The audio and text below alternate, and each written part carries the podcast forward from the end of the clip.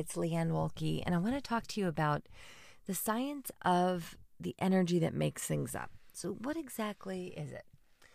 In the Ayurveda system, in the yoga tradition, there are three different qualities Vata, Pitta, and Kapha.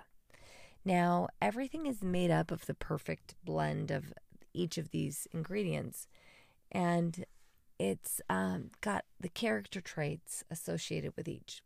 So, Vata is the wind or the air element. It's something that's quick and dry and um, moves like the wind. And then the Kapha element is heavy. It's the heavy stability, um, it is the grounding force, kind of the earth element. And then there's the pitta or the fire or the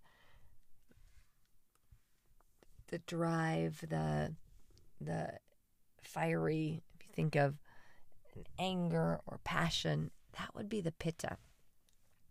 So people all have different elements, vata, pitta, kapha, and a perfect blend of each one. So someone might be part pitta, part kapha, and that would mean they had a fiery nature, but also some stability to them. Someone could be a kapha vata, and they would have a stable part to them, but also um, the wind element or the quickly changing. Or someone could be pitta, the fire. And if someone is a pitta vata, they would be fire and air. So burn very hot, but also easily distracted or the quality of changing. Now, when you have an awareness of what your makeup is, then you're able to better understand yourself and others. If you can consider that you are pitta or fire and someone else is kapha, the stable element, it helps you understand why they're the way they are and why you're the way you are. Because the pitta is going to be fiery and intense, where the kapha is going to be steady and slower moving. Now, if you can consider that this also makes up how you do business, someone whose pitta is the classic red faced, somewhat angry sometimes, fiery one, where the kapha is a little bit more like Eeyore, slow and steady wins the race. And the vata is like a little finch or pharaoh, constantly moving, quick and dry. Now, each of these elements has its benefits and each has its downfalls. But when you understand each, then you're able to work with different people. You're able to understand your own tendencies and you're able to hopefully respect one another. If you can know that your your dosha or your constitution or your type is made up of usually it's two different traits, then you can begin to have an awareness of how you do things and an awareness of what your preferences are.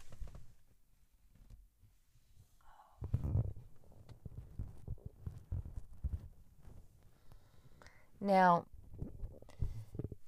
someone who is a pitta with excess pitta might have some indigestion. They might have some acid reflux, some sort of too much fire in the body. Somebody who has too much kapha is going to have more inertia or um, too stuck energy, not enough get up and go, so to speak. Someone who has too much of the vata quality is going to have dry skin, dry hair, and be moving too fast. So they might be gassy. it's that wind element. Now, there's also a sense of Ayurveda and diet. So if you're a vata, with the air element, then you might not want to add more air or those dry qualities to your diet. If you're a kapha element, then you wouldn't want to necessarily add more of the heavy foods to your diet.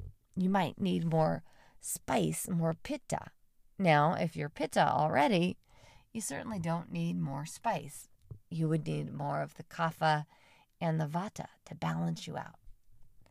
So, Ayurveda is really a system of balance. And as you move out of balance, you then look at, well, what do I need to add to bring those elements back into even natured? So that's just a tiny little intro to Ayurveda. Begin to look at the things in your environment. Where is there spice? Where is there dryness? Where is there too much moistness or too much heaviness? And then begin to add in the other elements and see if you can bring things into harmony and balance. Alrighty, bye for now.